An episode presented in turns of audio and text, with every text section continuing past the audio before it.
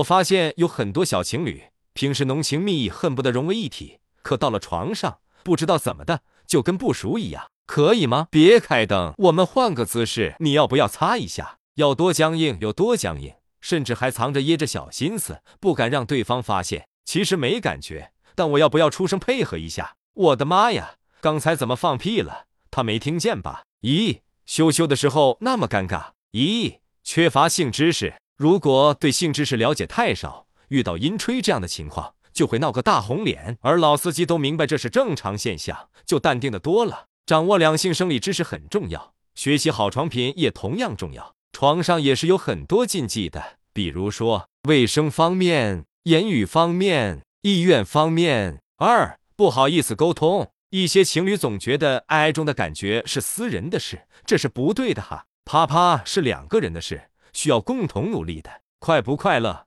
怎样才快乐？自己最清楚不过。你要是不说，对方也不知道怎么做、怎么改。及时沟通可以解决百分之八十的情侣问题。三不持久，女生喜欢纯爱电影里那种水到渠成的发展，像小火慢炖一样持久。男生太猴急或者目的性太强，都会让女生感觉尴尬。要是没个几分钟就结束了，那就是尬上加尬。到底多久才算完美的时间呢？正戏至少要七到十三分钟，前戏至少六分钟。这件事上慢一点更尽兴。二，如何制造不尴尬的氛围？事前进行一些小小铺垫，比如说一起吃顿浪漫晚餐了，找家环境好的小酒馆喝两杯，到风景好看的地方聊聊天。很多少女的梦想就是在海边露台上约会，吹着海风，听着潮水拍打的声音，有着气氛，谁不想来场大和谐呀？帅哥美女们可以适当的喷点香水，一到二下就好，味道太重会熏人到。女生可以喷一些在头发上，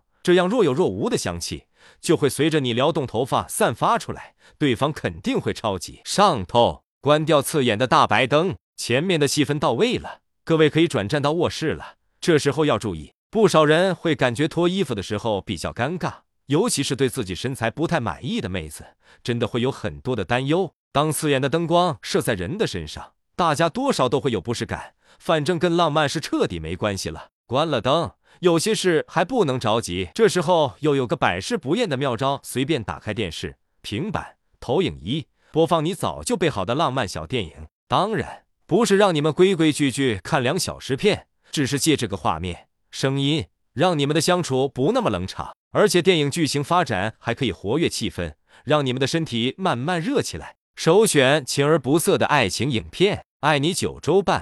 嗨嗨，小美很多生活情趣都是从这部电影学的。小姐，双女主超高颜值，洗澡磨牙片段百看不厌，接近男女。喜欢小奶狗的女生和喜欢高跟鞋的男生应该会很喜欢这一部《西西里的美丽传说》。球花莫妮卡经典之作，不多说。黑帮大佬和我的三六五日，满屏的荷尔蒙，男人看了会嫉妒。开一盏暖光小灯，点几支蜡烛，这样的环境里，两个人的神情和身体都若隐若现，像开了柔光灯，颜值分分钟上升百分之二十，而且不用担心表情失控，彼此都能尽情的释放自己。有最最最重要的，不是单纯的肉体碰撞，而是情感的交流，爱意到位了，才不会有这么多尴尬的感觉。最好的氛围感，就是我爱你呀，那种眼神拉丝。脸红心跳的感觉是无法刻意制造的，请跟我大声读三遍：爱是性的前提，爱是性的前提，爱是性的前提。